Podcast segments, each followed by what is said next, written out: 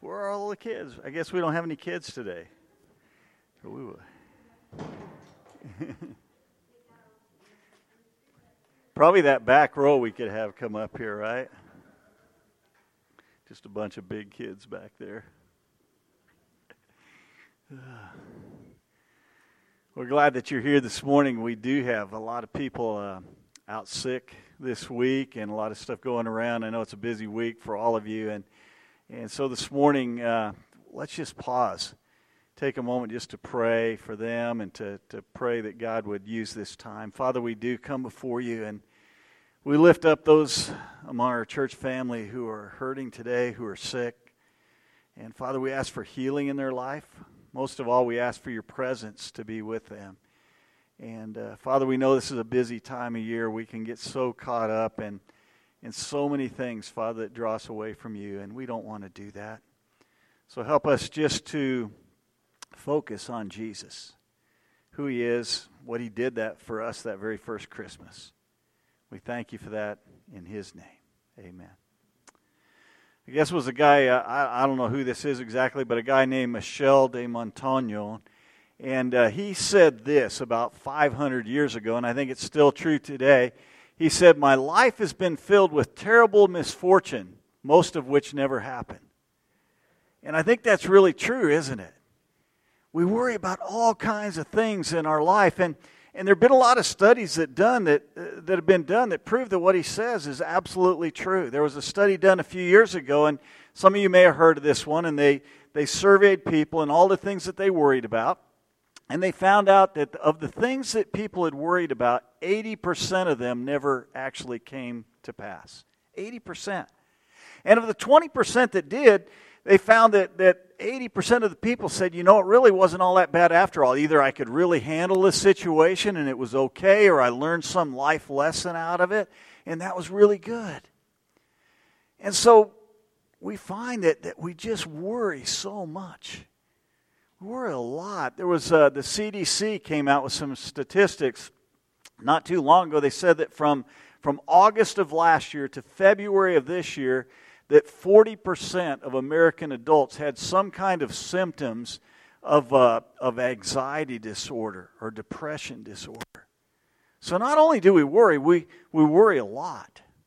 And so this morning, as we continue in our, our Christmas series and we talk about this great gift exchange, we're going to talk about how, how we can give Jesus our worry and how, in return for that, he'll give us his peace. We've been going over this series now for the last four weeks, and we've been talking about the fact that when Jesus came to earth that very first Christmas, when he became Emmanuel, God with us, that he came to make this, this great gift exchange possible. And so we've been talking about four gift exchanges that we want to make this Christmas. We began by talking about how we can give Jesus our despair and he'll give us his hope. We talked about how that if we'll give Jesus our hurt that he'll give us his love. We talked last week about how if we give Jesus his grief that he'll give us his joy. And then as I say this morning, we're going to talk about how I can give Jesus my worry and in return that he'll give me his peace. We're going to be looking at a very familiar passage this morning that's going to show us how that we can do that this Christmas. It's from Matthew chapter 6. So if you want to go ahead and open up your Bibles there, I'm going to begin reading in verse 25. And you can go ahead and uh, follow along in your Bibles as I do that this morning. Therefore, I tell you, do not be anxious about your life what you will eat or what you will drink, nor about your body what you will put on. Is not life more than food, and the body more than clothing?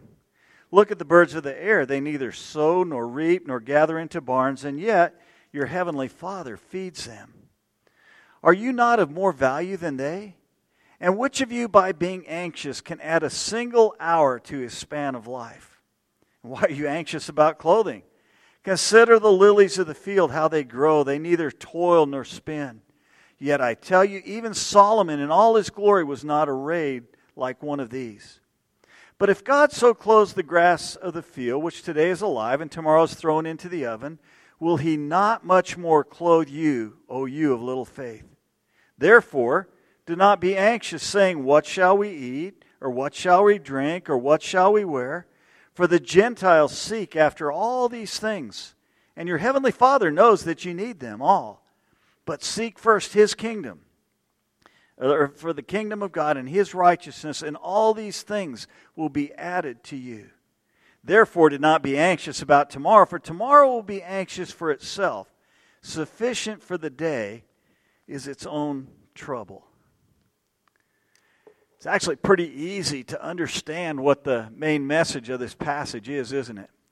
Three times in this passage, Jesus says, Do not be anxious. Now, if you're using another translation, it, it might read a little bit differently than this. The NIV translates that, that same phrase, do not worry. The King James actually translates it, take no thought for. And, and I know when the, when the King James translation was done, you know, 500 years ago, that, that had a different meaning than what it does today. He's not saying there, as we're going to see today, don't think about these things at all. And so when the New King James Version was done, they actually translated it similar to most of the other modern day translations do not worry, or the NASB, do not be worried. And, and, and so we get the idea here. He's not saying don't think about these things at all. We're going we're to understand that as we go through the passage, but he's saying that we're not to worry, we're not to be anxious about these things. So it's probably a good idea as we start this morning to identify and define what we mean by worry, right? That's probably a good thing to do. And, and I looked at a lot of different definitions this week, but the one that I think really kind of hits the nail on the head is this one it's a self concern re- relative to the future. And we see that in this passage, don't we? Jesus starts right out. He says, Don't worry about what you will eat, about what you will wear, about what your health's going to be like in the future. So he's saying that worry is, is thinking about things that are going to happen in the future.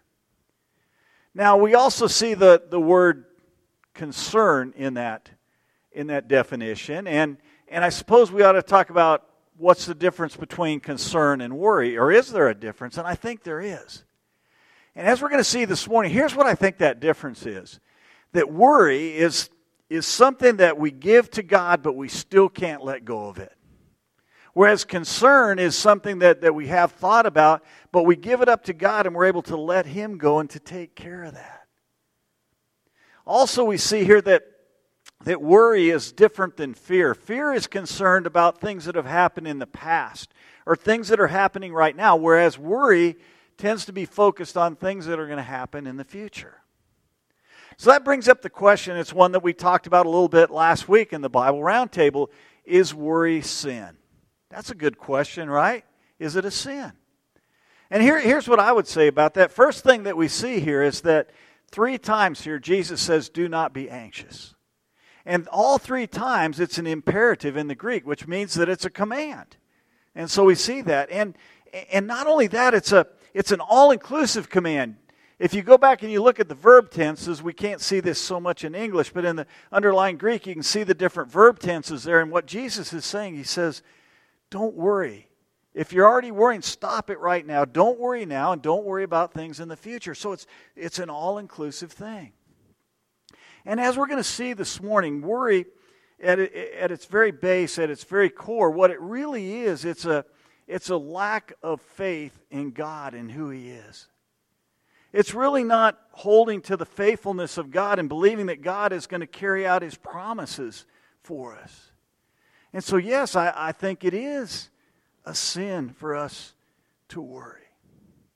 One last thing before we get to the main idea for today, and that is we probably ought to also divine peace. If we're going to say, I'm going to give Jesus up my worry and he's going to give me his peace, what, what is the peace that he's going to give to us?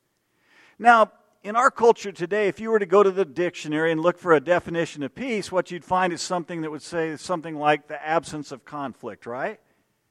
But we've talked about this before. The idea of biblical peace is, is so much broader than that. It, it deals with harmony, with wholeness, with completeness, with health, and even prosperity. Not, we're not talking prosperity gospel here, but, but to a certain degree, it does involve this prosperous life that God wants us to have.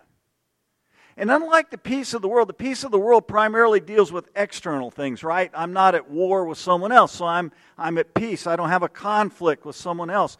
Well, biblical peace deals with that, but it also deals with how, what our life is like internally.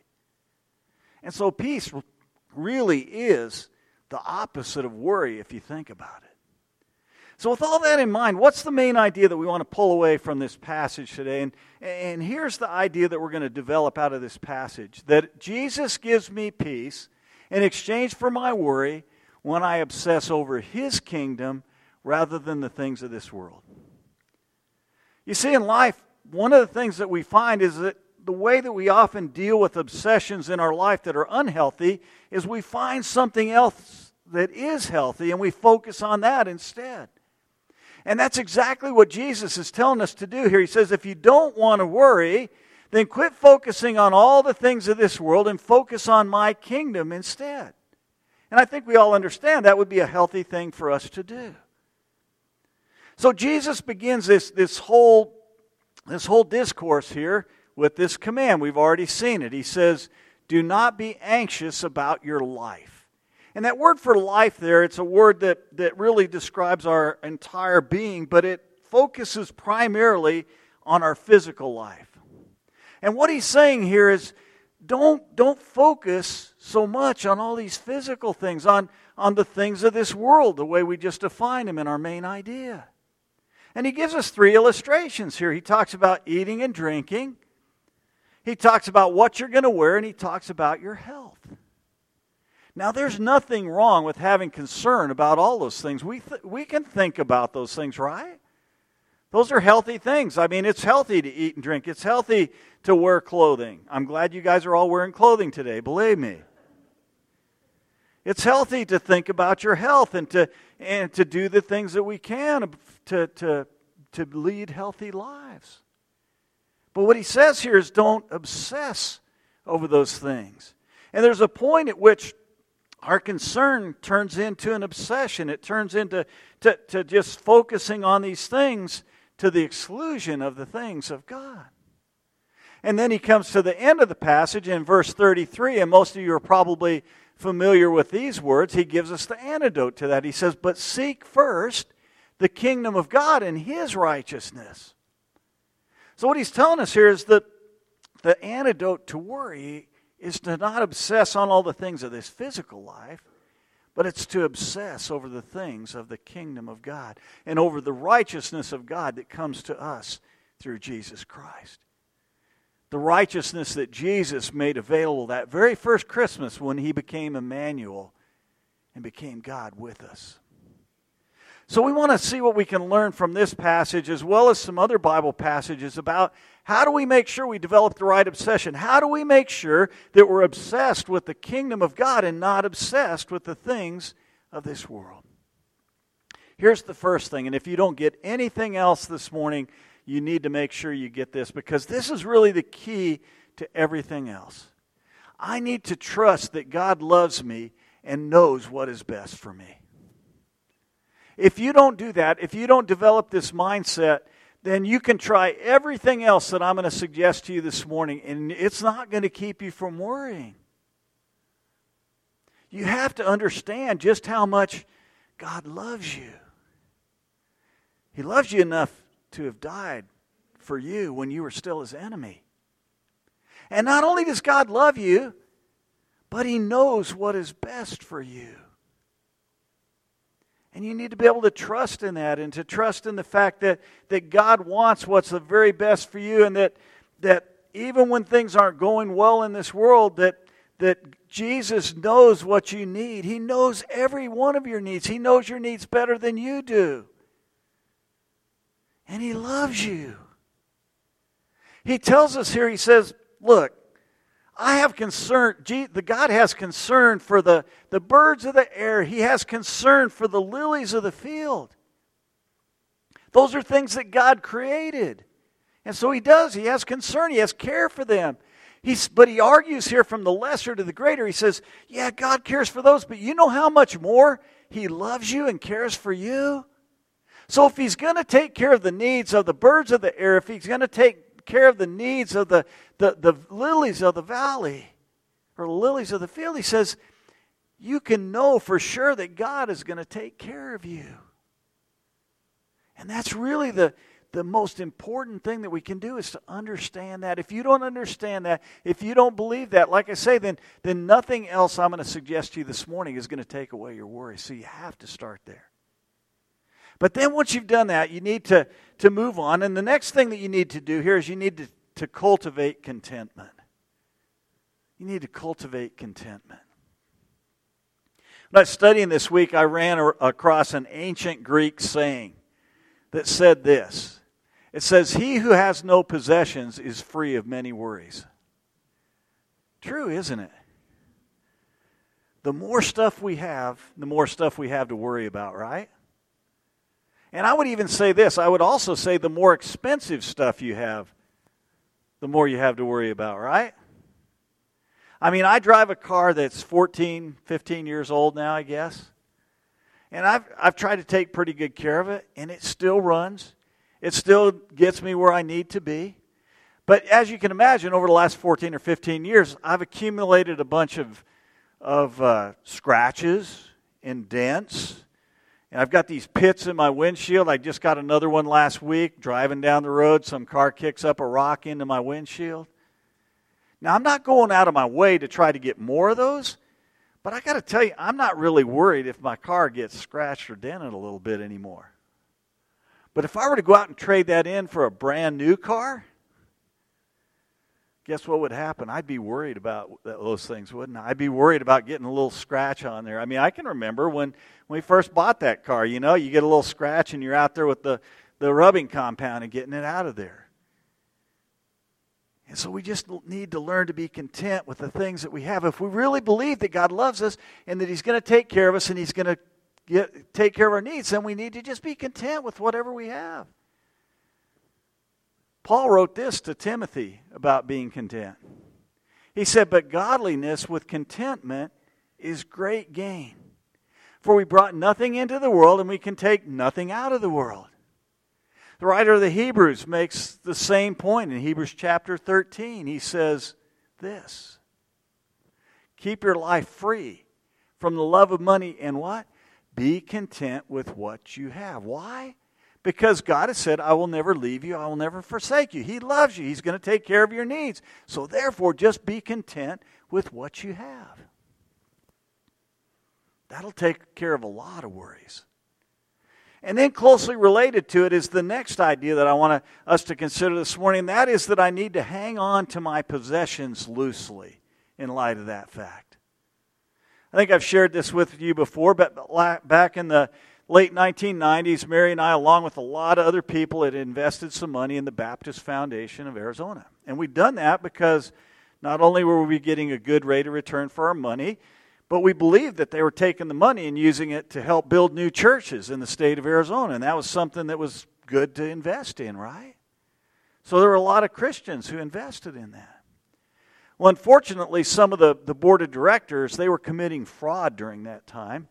And so by 1999, the Baptist Foundation had to declare bankruptcy. And when they did that, they had over $500 million in liabilities and only $70 million in assets. So, what that meant was that those of us who had money invested there, first of all, it was tied up in the courts for a long time what, there. And then when we finally got something, it was pennies on the dollar. And I can remember during that time how many of these Christians who had invested money there, they were angry and upset. And I can kind of understand that because some of them needed that money to live on. Fortunately, we didn't at that point in time. But I have to think that a lot of that anger was born out of the fact that they were worrying about that. And I learned a great lesson out of that time, one that I've tried to apply to my life since then, is to understand that everything that I have in my possession, it belongs to God. And if God wants to take that away, He can do it any time that He wants. And so I better hang on to that pretty loosely. Because sometimes that's going to happen. And I don't want to worry about that.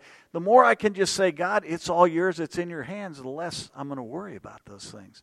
So I need to hang on to that stuff really loosely. Next thing I need to do is I need to remember that my worry is unproductive. I think probably my favorite saying that I've ever heard about worry comes from Pastor Rick Warren.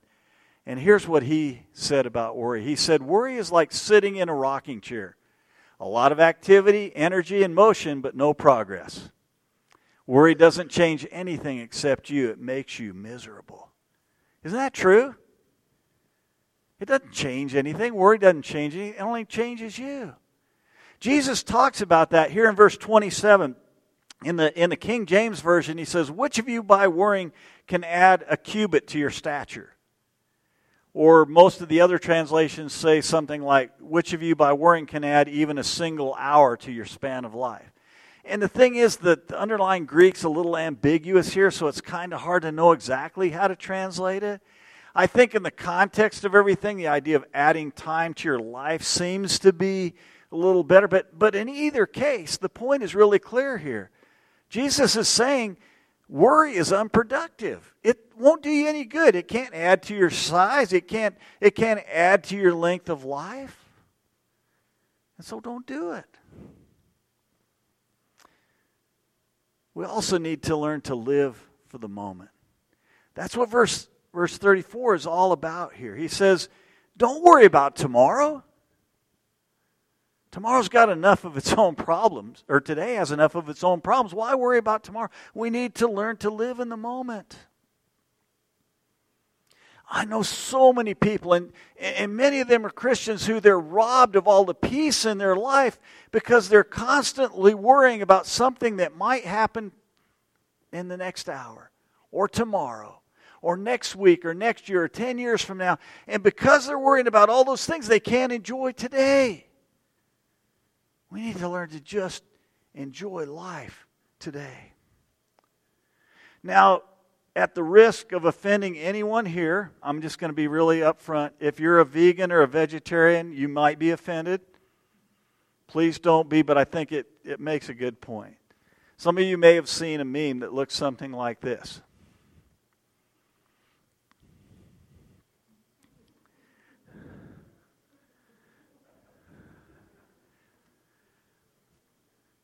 True though, isn't it?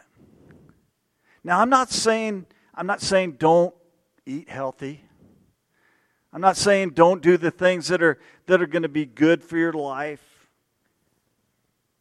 But it's really clear, the Bible's really clear. Jesus has already ordained the length of our life for every single one of us. And there's nothing, as Jesus said here, that you or I can do to lengthen that out. So we just need to we need to enjoy today. We need to focus on today. We need to live in the moment.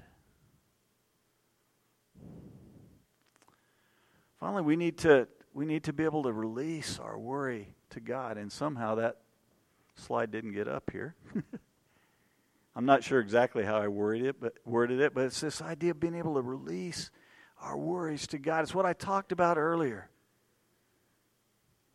I think um, Paul might have been thinking about, uh, about this whole idea of Jesus' words here when he wrote this to the church in Philippi.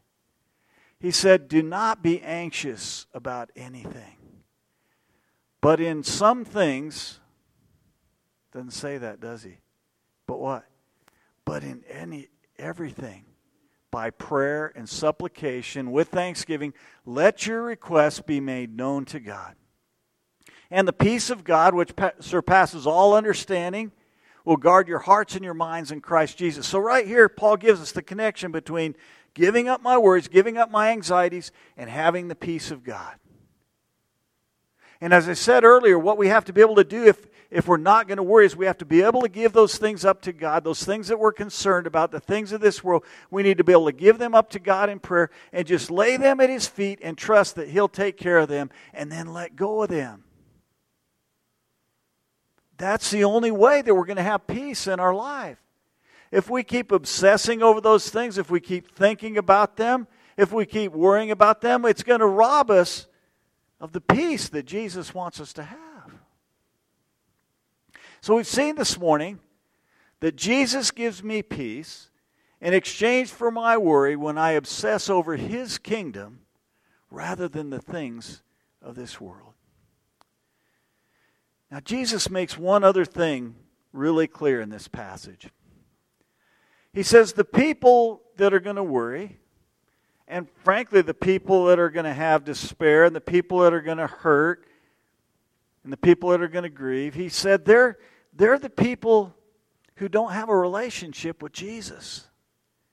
Notice what he says here. He says, the Gentiles seek after all those things. It means that they they obsess over those things. And he uses the word Gentiles there really to describe anyone who is not a disciple of Jesus Christ, as he often does.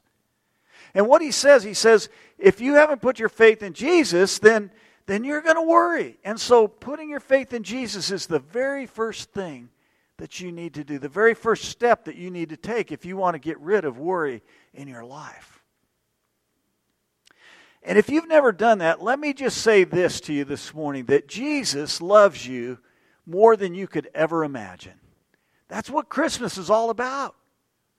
Jesus left the glory of heaven. He came down here to be born in the, the most humble of circumstances, to live among a people who would ridicule him and make fun of him and persecute him, and finally nail him to a cross, where he willingly gave up his life for us, even when we were still his enemies.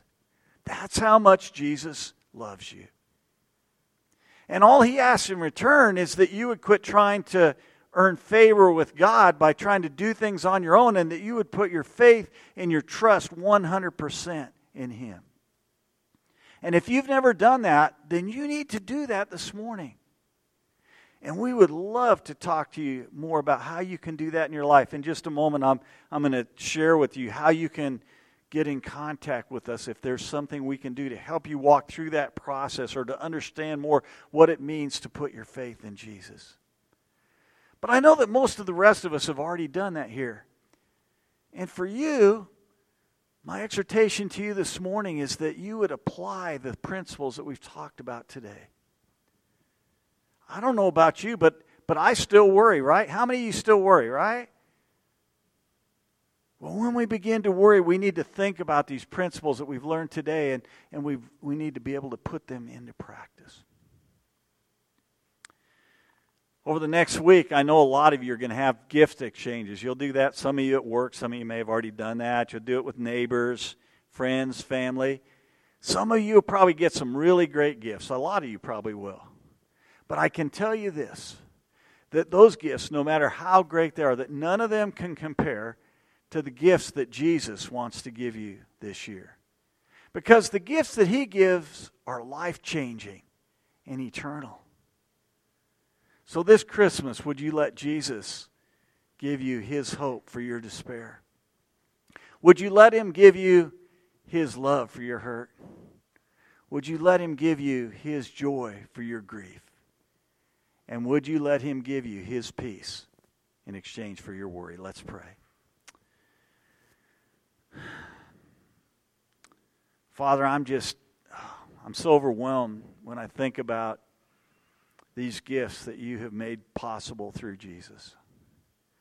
And Father, this time of year we get so caught up in giving and receiving gifts with other people that sometimes, Father, just we forget about what a great gift that you have given to us. Thank you for Jesus. Thank you for his humility that makes it possible. Thank you that he was willing to become Emmanuel, God with us, so that we can enjoy these gifts. Father, my prayer over this week is that we would receive these gifts with joy. And that, Father, if there's anyone who's joining us today, whether in person or online, if they've never put their faith in Jesus, we pray today that they would make that decision that your Holy Spirit would be speaking to them right now. We ask that in Jesus' name. Amen.